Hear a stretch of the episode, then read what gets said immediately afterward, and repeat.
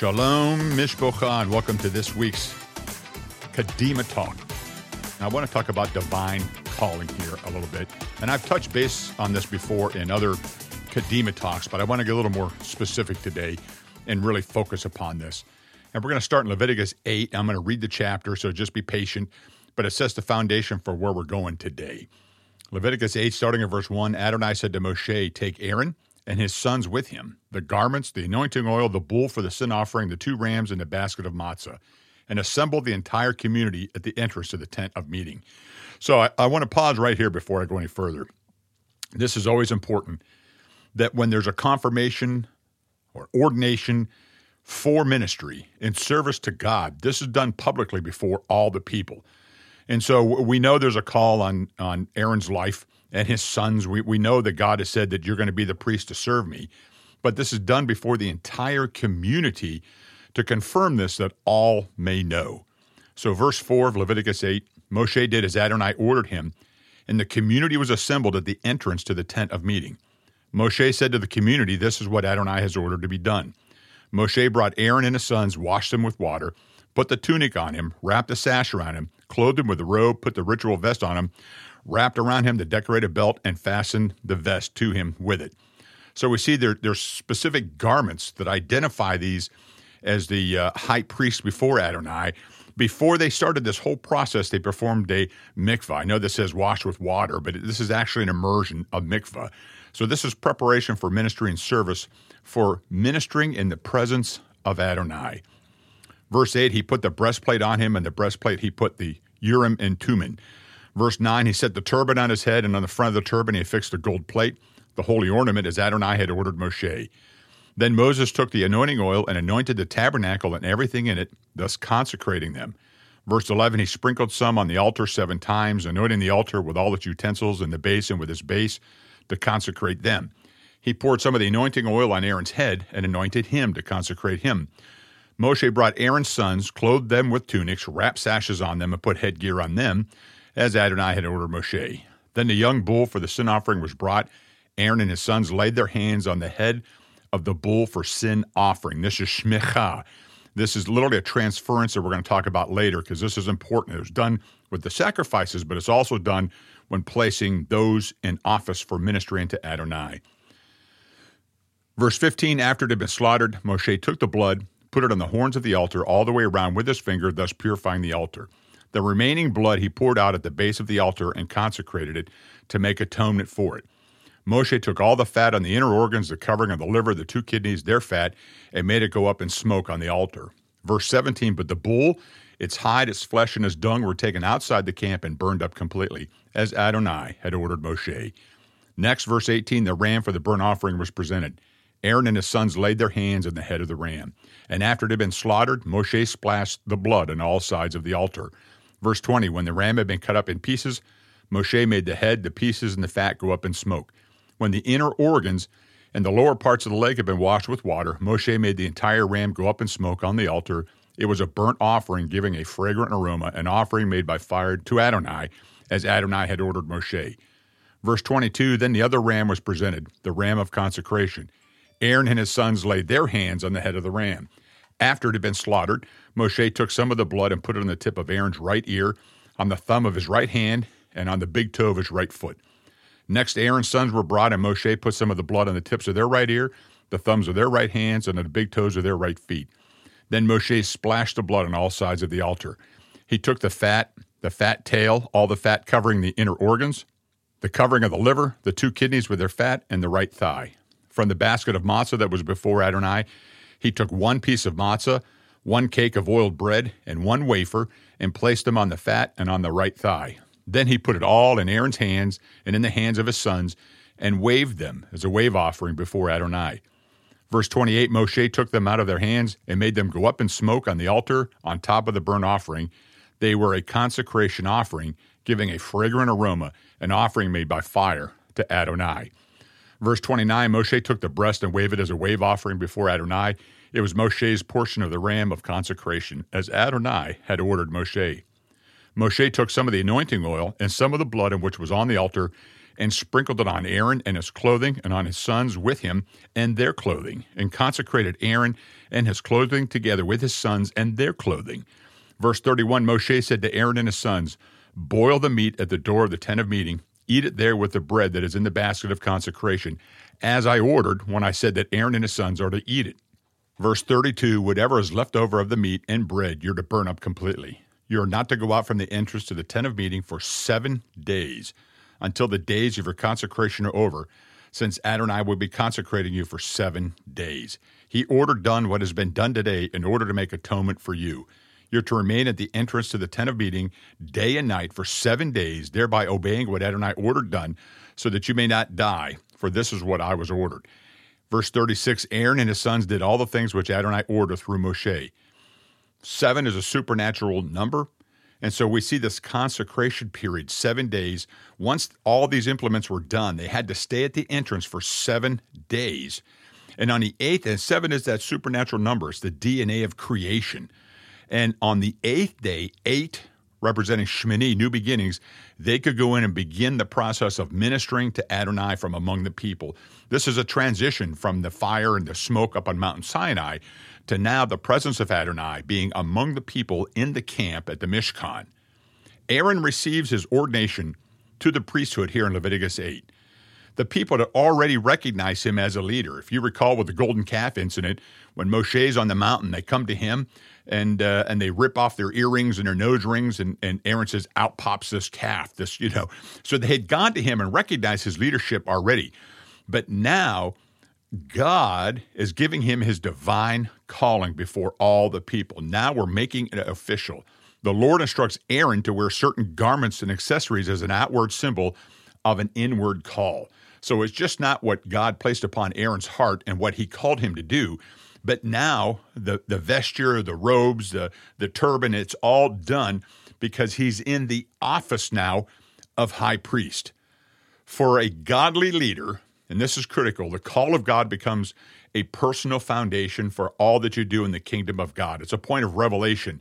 You don't go into a spiritual position without a divine calling. God's call is the first step for anyone who desires a leadership position in the kingdom of God. Every call has two components it's the inward draw of the person and the outward one. God's hand upon the person provides the inward component through it, the person recognizes that he or she uh, is being called to occupy some position of leadership. And listen, and, and everyone is called in the kingdom of God unto salvation through Messiah Yeshua. What I'm talking about is specifically for the for an office in ministry of serving God at a congregation level or at some international ministry. Uh, there's many calls for people to work in the kingdom of God, for mission work overseas, to bring the good news to foreign nations.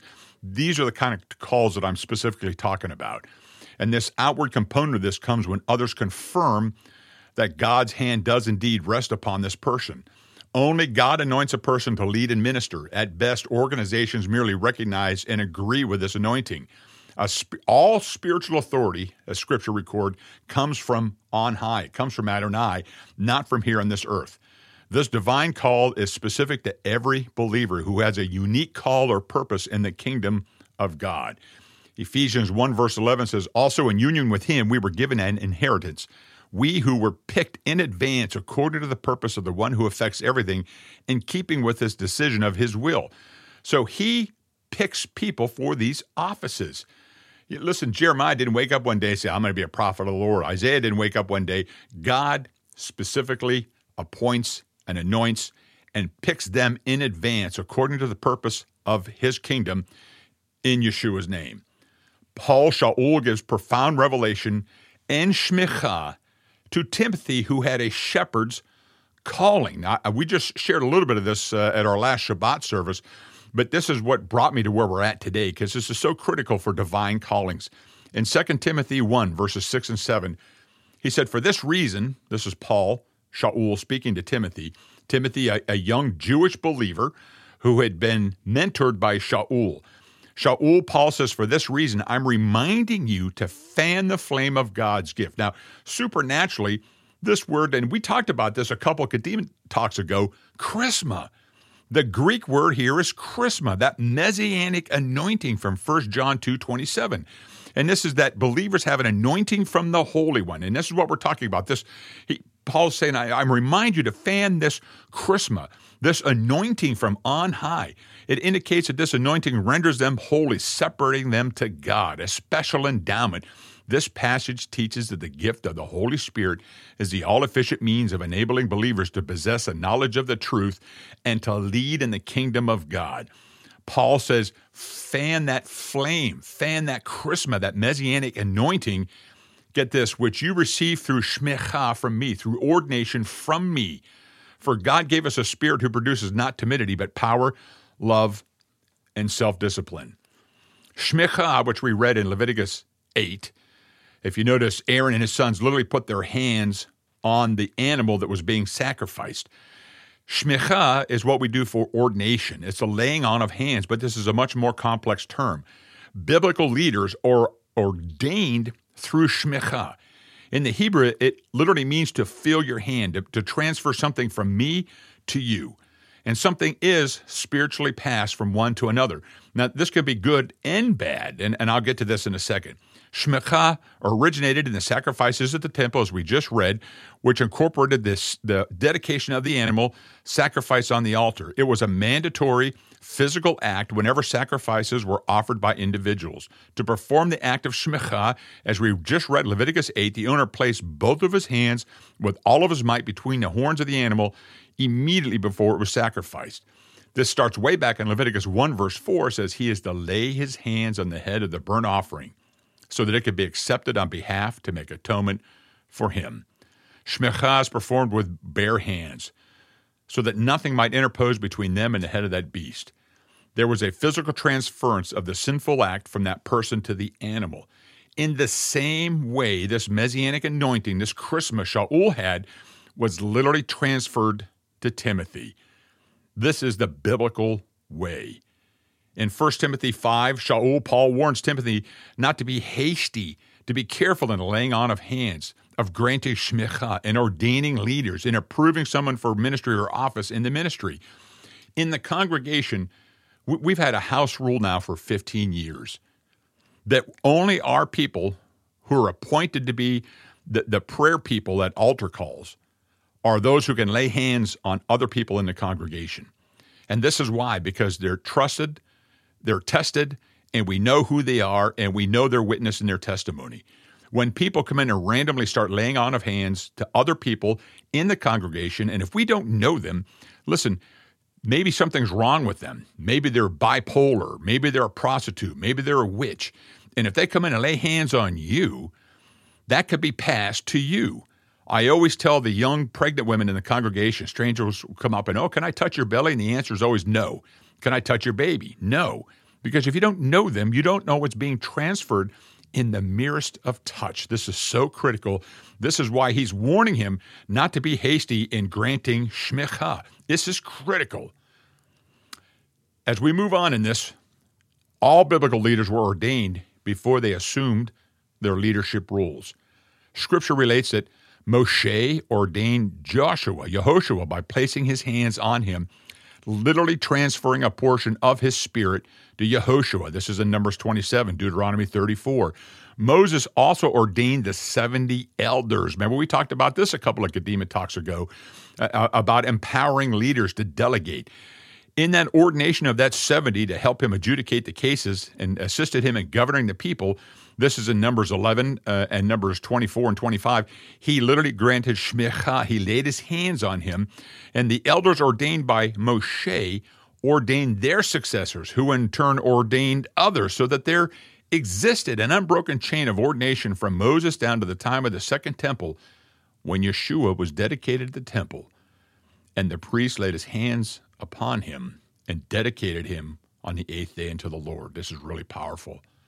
So, what we are witnessing here in Timothy is the passing of the baton, Shaul's ministry, his charisma, his messianic anointing to Timothy. Lador Vador from generation to generation. Shaul knows his days are numbered.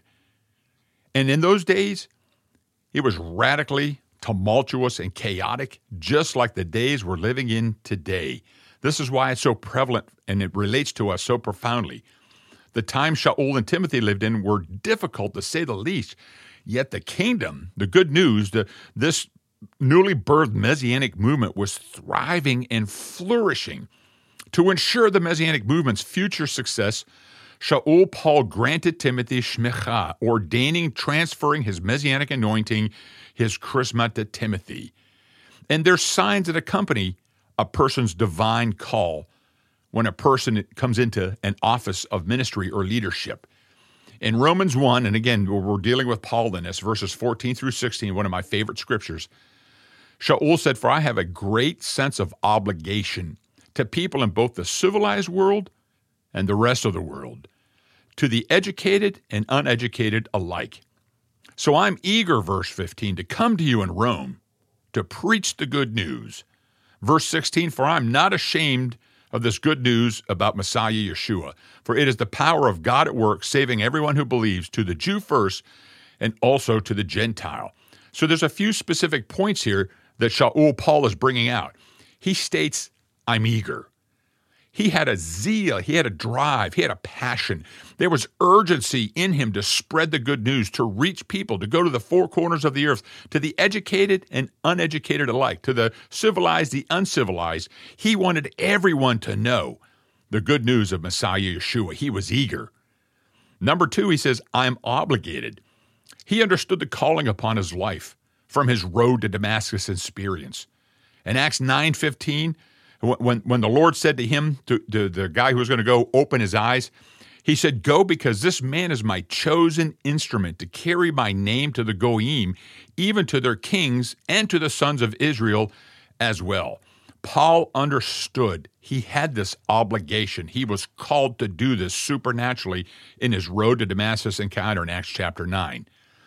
Third, he said, I'm not ashamed. Though Messianics were being persecuted, they were scorned by the non believing Jewish community. Shaul boldly states that he's not ashamed of the good news. It's the power of salvation for both Jew and Gentile alike. He had a strong conviction to do what others wouldn't, to go to places where others wouldn't, and to be bold and go forth in power and in truth. This same Paul, the same Shaul, recognized Timothy's divine calling to be a shepherd. True ordination, true shmicha, does not precede ministry. Let me say that again. True ordination, true shmicha does not precede ministry, it follows it. Only after a person exercises obvious spiritual influence, leadership qualities enabled by the Holy Spirit is that individual ready to be ordained by humans. God calls, and the people confirm the call through ordination. You know, Barb and I had been leading Congregation Zion's Sake here for three years before we became involved with the MJAA and the IMCS, at which time I enrolled into their yeshiva. I was ordained in 2006 after completing two years of yeshiva, six years after starting Congregation Zion's Sake. The work was already in place. The shmicha, the ordination, followed.